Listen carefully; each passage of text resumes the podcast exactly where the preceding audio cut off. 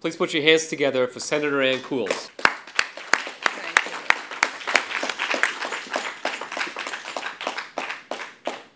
I thank you very, very much, Attila, for that rather kind but marvelously brief introduction. so I thank you for that.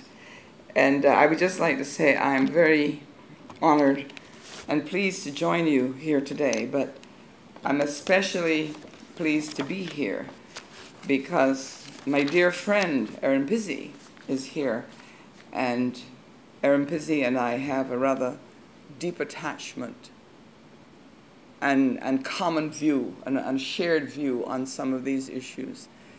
And um, I quite often in speeches describe Erin Pizzey as my soul sister or my soul mate because we have discovered a long time ago. In addition to that, we have fought in a few wars. And, uh, and quite frankly, I'm very pleased to join you here today, Erin and I'm really, really ecstatic to see you again.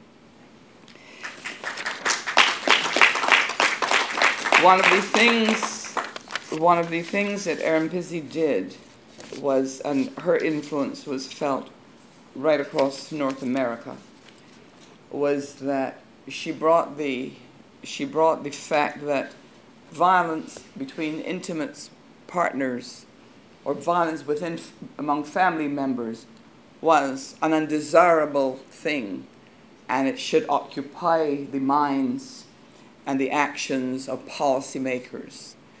Uh, before, all, before all of this, you must remember if you were to do something like to review the old journals on marriage or the old journals on family, you would not find a single mention of the word domestic violence or even violence.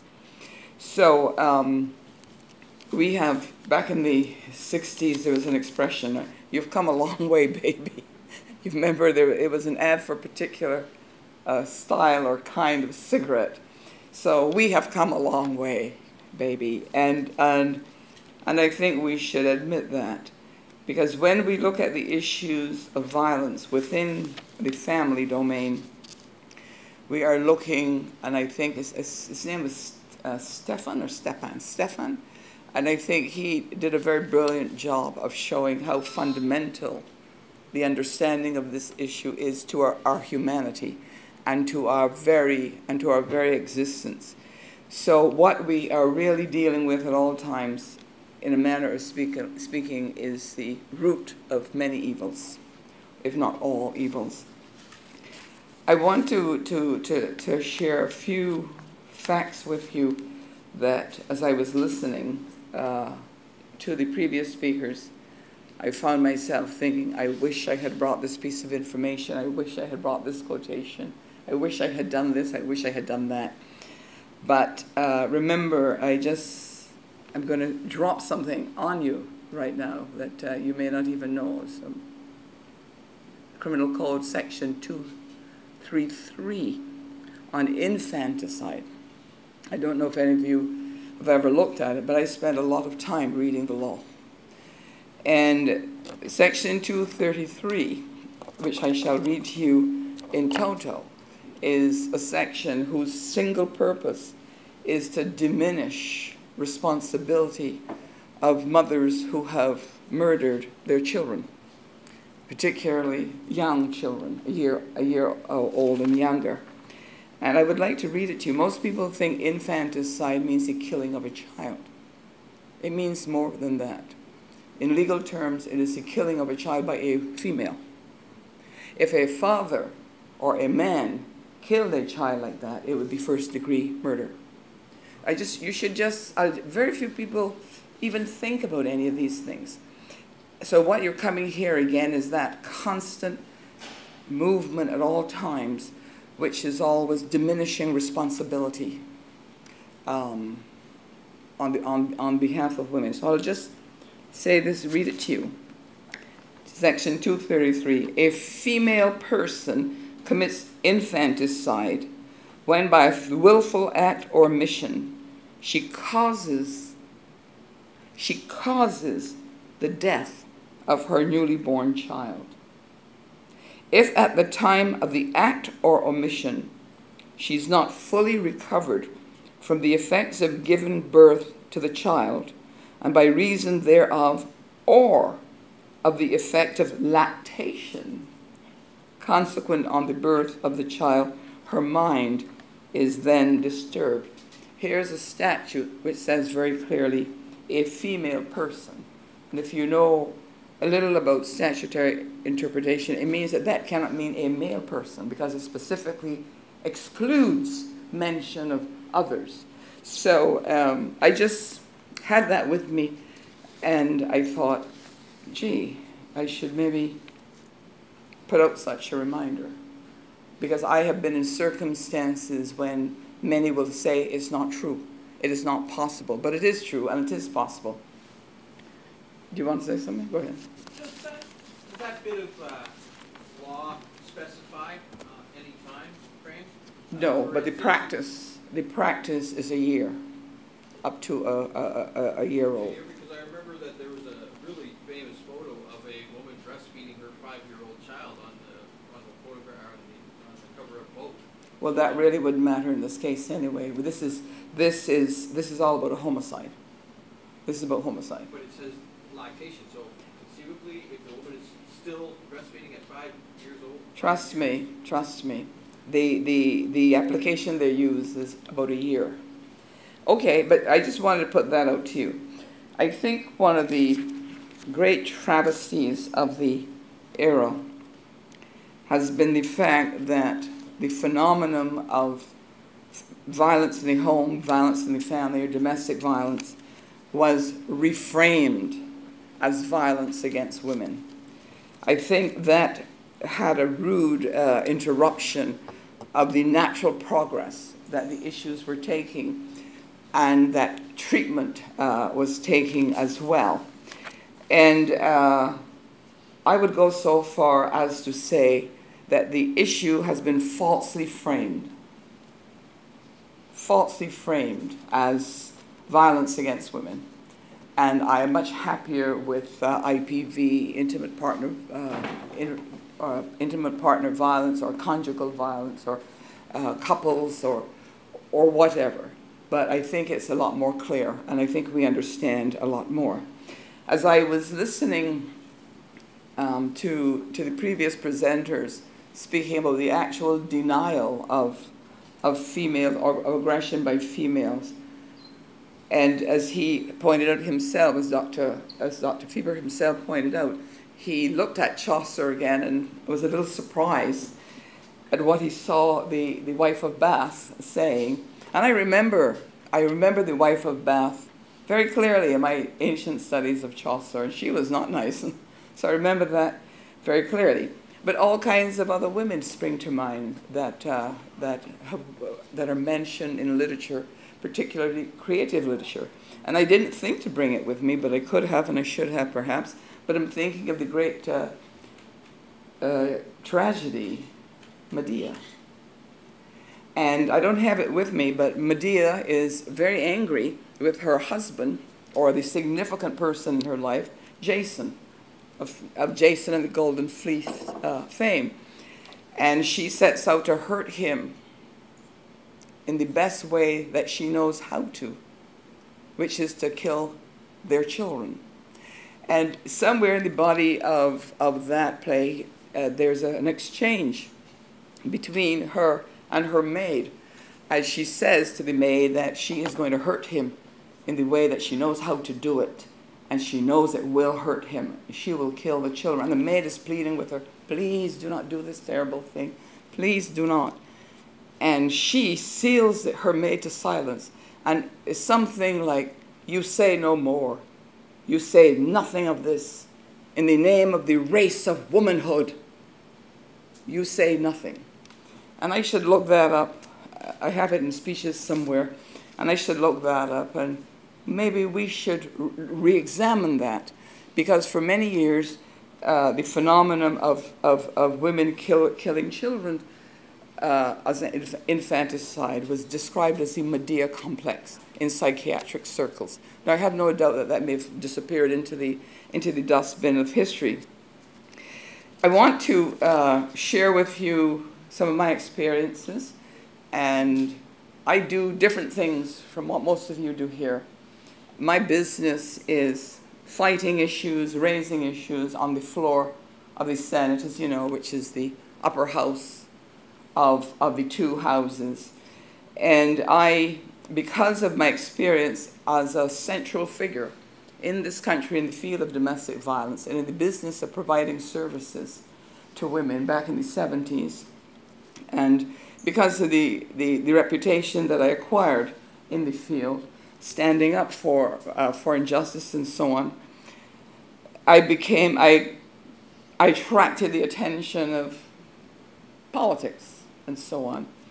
And, um, and I actually ran with Mr. Trudeau in 1979 and 1980.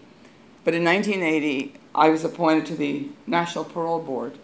So in that work, I saw many inmates who were on the other side of the, of the issues. And, and, uh, and I saw the, the tragedies and the terrible consequences that can occur when relations between a man and a woman go very, very, very wrong. And, and perhaps that is where I can begin today on the grounds that uh, human beings human beings are very complex creatures and suffer under a very distinct disability that for the most part they have no insights into their own wounded natures or into their own behaviors. And, and human relationships between men and women are especially complex and difficult. So when the era has layered false concepts on top of a very difficult thing, which is intimacy, it is not really helpful. So when this, the whole set of ideological notions of the patriarchy have been layered on top of this. It has not been really helpful, and I have, I have quite often described that as a, as a disease in the mind, a mental disease in the mind of the body politic. Because I would submit to you that a relationship between a man and a woman will be difficult and challenging because relationships are that way. It takes work to make them to, to make them survive.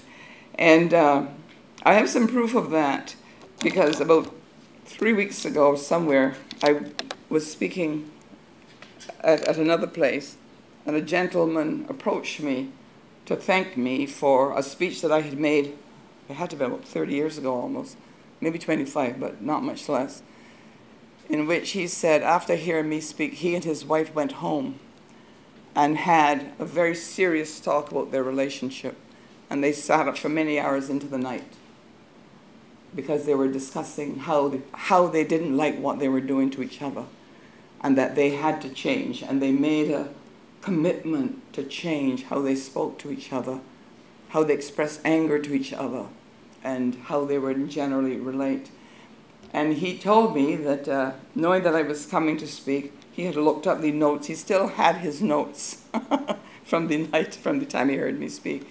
And one of the things he said that I had said was, in the speech, was a relationship between a man and a woman is an undiscovered science. And it's one that you have to discover yourself every time. So I just share this with you uh, to, to just uh, to bring this up. So what I have to say really is that I offer my work as a senator, especially on the divorce law, which like criminal law has been ravaged by ideological, mean-spirited, and misandrous practices.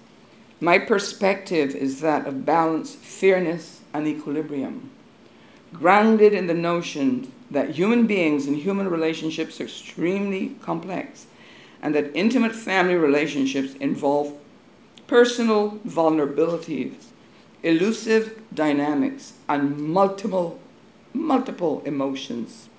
Managing human relations and human dynamics is challenging even for the well-equipped personality. For the not so well equipped, managing human relations is daunting and sometimes nearly impossible. Life and human intimacy is a difficult road for many. Human emotions such as love, anger, expectations, and disappointments are driving forces. Human needs and human emotions are compelling.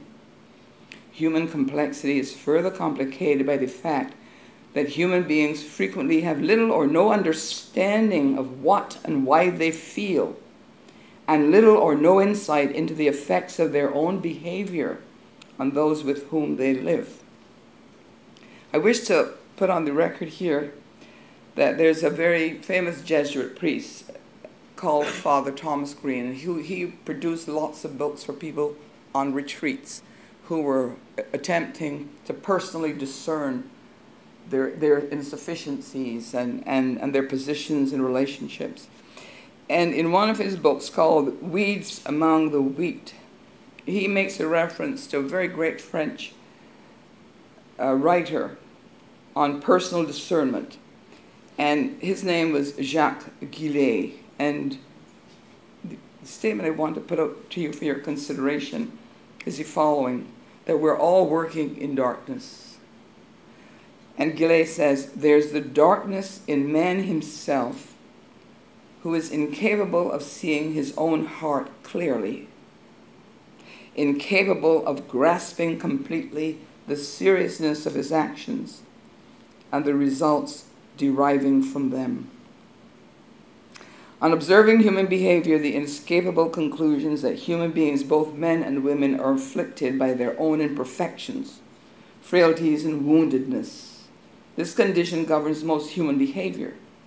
Interestingly, the more imperfect and wounded a person is, the less tolerant that person is of the imperfection and woundedness in others.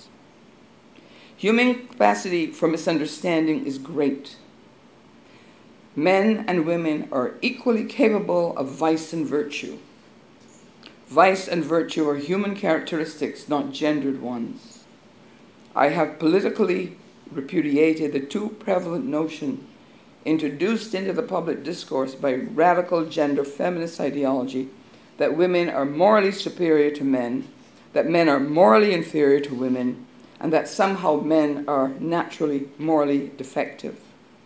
The false proposition of women's inherent virtue and men's inherent vice has dominated and deformed family and criminal law for the last few decades. Much public policy on domestic violence, particularly arrests, charging, and prosecuting policy, has been founded on this deformity, wreaking havoc in the lives of people, most of whom are ill prepared and ill equipped to handle such havoc. These policies have bequeathed incalculable pain and suffering, suffering, and unspeakable tragedy. I just wanted to put that out so that you have an understanding of my moral, spiritual, and legal approach to human problems. And, and I would encourage all of us here that when we're dealing with these issues, understanding that we're dealing with human issues, and at the end of the day, the best that we can do is to move from a position of fairness and balance and, and equilibrium, which I think, Erin, is one of the positions that you and I have, have espoused for many, many years. I would like to say that I'm not an academic. I read a lot. I've always been a reader, it's part of my life, and I do a lot of writing. But I want to share with you my experience of the public interest in these issues. And um, I've worked on these issues, and I have to tell you, I have experienced fantastic and overwhelming and unmanageable public support on, on these issues. And uh, remember, I'm at the end of my career now. I'm in the last couple of years of my time in the Senate. But I just want to share with you that I have found that the public, the story that they hear about domestic violence is not the story that they see in their lives. And I would like to recount to you some events that happened in 1995. Some of you here may be a little young to remember that. But I had been invited to speak at an event in Ottawa to government employees on International Women's Day.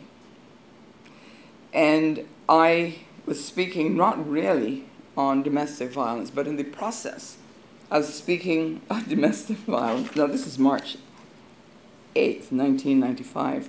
So, in the process of speaking to them, I inserted a few unplanned words. I think, Grant, you'll remember this event very well. However, those few words had the effect of challenging the orthodoxy of women's perfection as against men's imperfection. And in mentioning domestic violence, I just used a few words. I said, talking about, I said, you know, we should look at the other side of the equation. And then I said, these are the words, quote, behind every abusive husband is an abusive mother. Ooh. Didn't think anything about it. Got challenged by a young ultra feminist as I walked away, and uh, you can't say that. You can't blame women. You can't do this. Well, I didn't blame anybody. I just know my work. Anyway, I got back, and you'll find this very interesting. I got back to my office, and my secretary, Candace, whom Ernest met, was eagerly waiting for me to get there. She said, They're calling. Everybody's calling. What did you say? So, of course, I went, mm, What did I say? So, the first thing we had to do is retrieve a copy of what I did say. So, I took a look at it and I said, Oh, that's perfectly fine. I can live with that. Unknown to me, I had touched a fantastic nerve all across this country. I did about half a dozen interviews, and went home and said to my husband, you know, guess what? You know, I said something or the other, and uh, six interviews in two, three hours. My husband has a very dry sense of humor. He said, oh, must have been a slow day for news. anyway, great sense of humor. Next morning, my phone was ringing from 5 o'clock, and what I would not have been aware of is that I was the central story ev- on every front page of every newspaper in this country, in every city. You can go back to the record and look them up. And talk shows and these radio programs draw their materials from, from, uh, from the newspaper articles. So then, like five minutes later, another phone call. So I had three interviews lined up, like, you know, uh, 6.30, 7, 7.30. But in the meantime, I called my secretary. I said, I don't know what's happening, but let's get ready. Get into my office. You're going to take every call, and I'm going to, I will accept every interview and just schedule them 15 minutes apart beginning at 9 o'clock. And I swear to God, there was a huge public out there who was trying to say, I have seen this. I've been hit by my mother. I was, I was hit by my grandmother. It was like the whole, I don't know, it's like something had burst and the, and the rivers and the oceans uh, were raging. It turns out I had done uh, an enormous public service without intending to. I didn't set out to do it, but it did happen. And what happened was that there was a national debate going on on every radio station in this country, in every single newspaper in this country, all about Senator Cools's remarks. And this is what they were referred to Senator Cools's remarks. And there was a lot of editorial uh, talk about it and television. Everybody was interviewing everybody else. And, but I did, though, I did interview solid, solidly for about three to four days. I was exhausted at the end of the four days. So, what I'm trying to say to you is that in the process of all of this, I began to understand how close I was to the public nerve of the country and how distressed people were nationally at how the debates on violence were being conducted. And um, so I felt very liberated, and thereafter felt very free to speak very freely about my point of view. But you know, as these journalists are very good and some are very smart, and the reason I'm giving this to you today is because as a result of all of this, I had done two big speeches, large speeches, on the Senate on, on violence. And I actually recorded, so we have some record of these events. And I see Grant smiling, but we have some record, and that's how I met you um, during, uh, during that time. But I also have them record, so I just want to record. These are just a couple that I did put on the record of, of, on the Senate floor. We say that all the, all the time, the proceedings or the record. And I'll give you an example. Uh, on the beginning on, on March 8th, Toronto CFRB radio station held a survey. Now, they, they talked for three days about Senator Cools's remarks. So during its all-day talk show, they talked about, about what I had said. But they went farther. They put the question, so they're doing their little polls. Uh, CFRB radio station put the question to its listeners, quote, when you were growing up, which parent was more abusive? Your mother or your father? I got this from the radio station. Of 200 respondents, 62% said mothers. This is the sort of thing that Dr. Fiebert was talking about. This is the public speaking now. You know? So, two, of 200 respondents, 62% said mothers, 38% said fathers. This is staggering.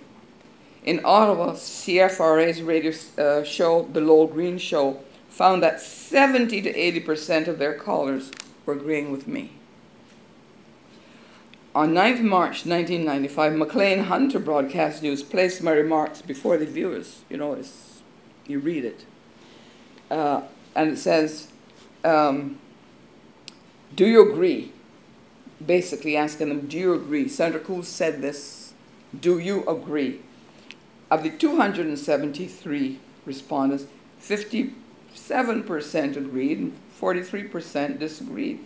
Though not scientific, these were all the results of public dialogues as their phones were jammed with people calling up to talk about this thing as they wanted to talk about childhood experiences in their own homes one fellow I remember very vividly talking about his mother breaking wooden spoons on his head.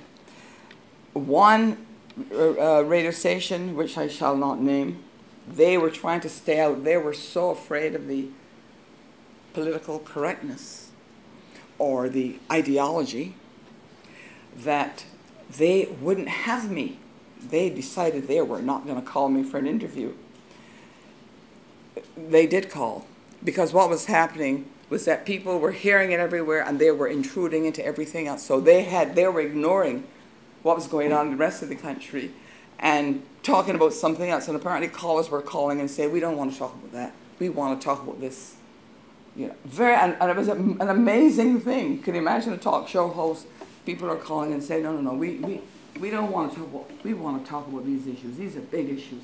And so on. Anyway, so that went on for many days, and I got calls from journalists. And um, I was talking to one beautiful woman from down east, and she said to me, How is it that we have not seen or heard this before? So, of course, I said to her, Well, you know, this is just how it is, but we're seeing it now. I heard from that same woman three times in the next three weeks. About a week later, she called to say to me that she had read an article about a baby, a woman who had thrown a baby out an apartment window. And she was asking me the question, well, obviously this goes on. How come I, have I never noticed this before? And I kept saying to her, it's the same problem. This is outside of our, of our consciousness, it's right under our noses. And I had, I had lots of calls like that. People asking me, how come they've not noticed this before? And during all of this, this time, of course, this is, this was all called Senator Cools's remarks. And for the next many months, there was great dialogue and conversations in university classes, but it was always Senator Cool's remarks. It wasn't I said, you know, it wasn't that I, the person, am saying this. It was always being repeated. And the fear of people of being pilloried by this unknown persons out there or being destroyed was, was uh, very impressive. I did my last interview when I had, I decided that was the end. I was tired. No more. No more. I had one particular very ultra feminist, ideologue in my office actually interviewing me and and I wanted to say, just please leave my office. But I bit my tongue because that's what she was looking for. But in any event, I came through that, and I think in the great process of all that, I realized I had performed a great public service. And I was approached by countless people. My husband in those years refused, wouldn't go to the grocery store with me because there was always somebody approaching me to talk to me about a problem related to either divorce or abuse or something like that. But I would like to share for the psychology and the law involved in it one particular story. Um, about two months after three months, because this is March, we were into May, I was gardening. I'm a gardener. And I was down on my hands and knees on, my, on the front of my lawn, weeding, would you believe? Weeding. So um, along this woman came, very attractive woman, very good looking woman, and she looked at me, she recognized Senator Cools. Could I have a chat with you for a moment? So here am I covered in mud up to here, not a good looking sight. And I said, just a moment. And she proceeded to tell me that when she heard what I had said, and she'd heard it on the news around noon that day, that she was angry. She was angry at me. She couldn't believe, how could I do this? How could I betray women? So I was about betraying women, you know? How could I betray women? So, of course, I'm I was standing there wondering, why is she telling me all this? Then she, she went to a very interesting place, a place I didn't think it was going to be, but she did go to that place. She said, Senator Cools, I got home from work that evening about 6 o'clock, and here it comes.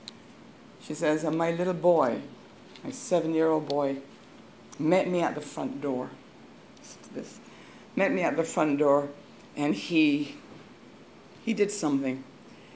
And she told me, Senator Cools, I looked up. I was, she said, I, I knew I was angry. I looked up and flung my hand right next to his ear. So she's been doing this all along. Whether consciously, I can't really verify, but she's saying that she wasn't conscious of it. And she told me that she found her hand right to and then she started to shake. She literally had a, a semi breakdown of some kind. And then she said, Senator Cools, you were talking about me. You were talking about me. Senator Cools, I thank you. I will never raise my hand at my child again. So when people give you those kinds of responses, it means that something very deep and profound has happened in their lives as a result of, of this incident. So I just wanted to, to share that with you because um, my position is very well known across this country. And I have traveled the width and the breadth of this country and dealing with all kinds of terrible issues because the situation continues to develop during the process, what, we, what began to go on in this country in a very, in a very massive way is what we call false accusations of abuse within, uh, within civil proceedings. You must understand, accusations of this nature are of a criminal, of a criminal type, mens rea, and all the standards of proof. But these were being raised in the context of civil proceedings and divorce because it became a, a technique uh, a fast track to spousal support, child support, and everything else. And, and Vern, you'll remember a lot of this. And there were men who were being destroyed ruthlessly and mercilessly in this country by, by an accusation. I want to tell you if you know anything about parents and parents who love their children, any such charge or, or accusation against a parent, especially a father, will bring him to his knees. You know, and I, I would see big, strong men crying like children. Um, I remember meeting with one in particular. He came with his mother, his, uh, his daughter, the one he was supposed to have uh, uh, hurt, and, and his, new, his new girlfriend, all pleading, please. And, and I was getting 120 handwritten letters a day. So I just wanted, that's where I got to know Grant and, and a few other people, and, and Vern Beck as well. And you also have to know this was a wide uh, movement as well, because a wide issue, because at that time you also had the flourishing of all of these unusual syndromes, which all were having the effect of diminishing women's responsibility. You had the Swen, what was it, the Svengali, you remember? Help me with this, man. We had the Svengali uh, uh, influence. We had, um, oh, there are others, PMS syndrome, battered women syndrome, reco- oh, that was the big one, recovered memory syndrome. Now, the psychiatrist helped a lot to really put that one to rest. And, um, and uh, one of the lead psychiatrists uh, was a very able fellow named Dr. Mirsky. So, because the, the, the, the industry and the discipline of psychiatry was being challenged because they were, it was, they were reviewing, really revamping the whole notions of, de- of depression and repression and dissociation. But in any event, so this went on, but it, it, it got a few blows. It got a few blows. So I just wanted to say that. And even the term battered women's syndrome, we don't know what that is. It's not a diagnosis, there's no therapy for it. The term comes from a book that was written by a particular person, and the entire book doesn't have a single reference. Somebody just pulled this out of their head. And it sounded good, and, and people were using the term as if it was significant. But it was all a fantasy, a, a creation, a fabrication, an artificial construct. So I'm just, uh, I'm just putting that out to you. There's other stuff that I want to share with you so that you understand the era. And I had men all over the country, people, families, they were coming from women to, uh, on behalf of their sons, on behalf of their fathers. I recorded on the floor of the Senate, I can send you those speeches if you'd be interested in, 52 instances of cases where men were wrongly and falsely accused within these contexts.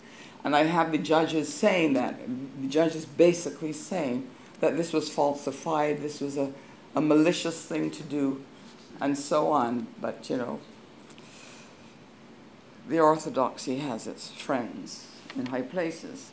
So, as a result, uh, the departments didn't do that very much about it. But by just by the mere fact of raising it on the floor of the house and recording them, it did it did uh, have a huge effect, and uh, the number of false accusations or cases that I was hearing about just kept getting less and less and less. But in those days, I just want to tell you, um, I'm just trying to show you this deranged thing that took hold of human beings, where every single man was suspicious, was suspected. So any man who was seen now holding his little girl, his little daughter, in a loving way was being viewed as is he, an, is he an abuser? And this, this, this sort of thing. I want to share with you a, a study that was bankrolled, that was funded by the government of Canada in 1990. It cost many millions of dollars, and it was called the Canadian Panel on Violence Against Women. So no, they're not. Nobody's interested in you know uh, violence, say for example, between women and children. None of that. Just violence against women. Remember, as I said, the issue was falsely framed. So this you'll find very interesting. You review, and at the time I did, if, uh, oh yes, its 1993 re report was named Changing the Landscape, Ending Violence. Part one, listen to the language of the headings. Part one was called The Context. Chapter one was entitled The Feminist Lens. Chapter one also contained a section called Looking Through a Feminist Lens. Another section was called Patriarchy and violence, while another was entitled heterosexism.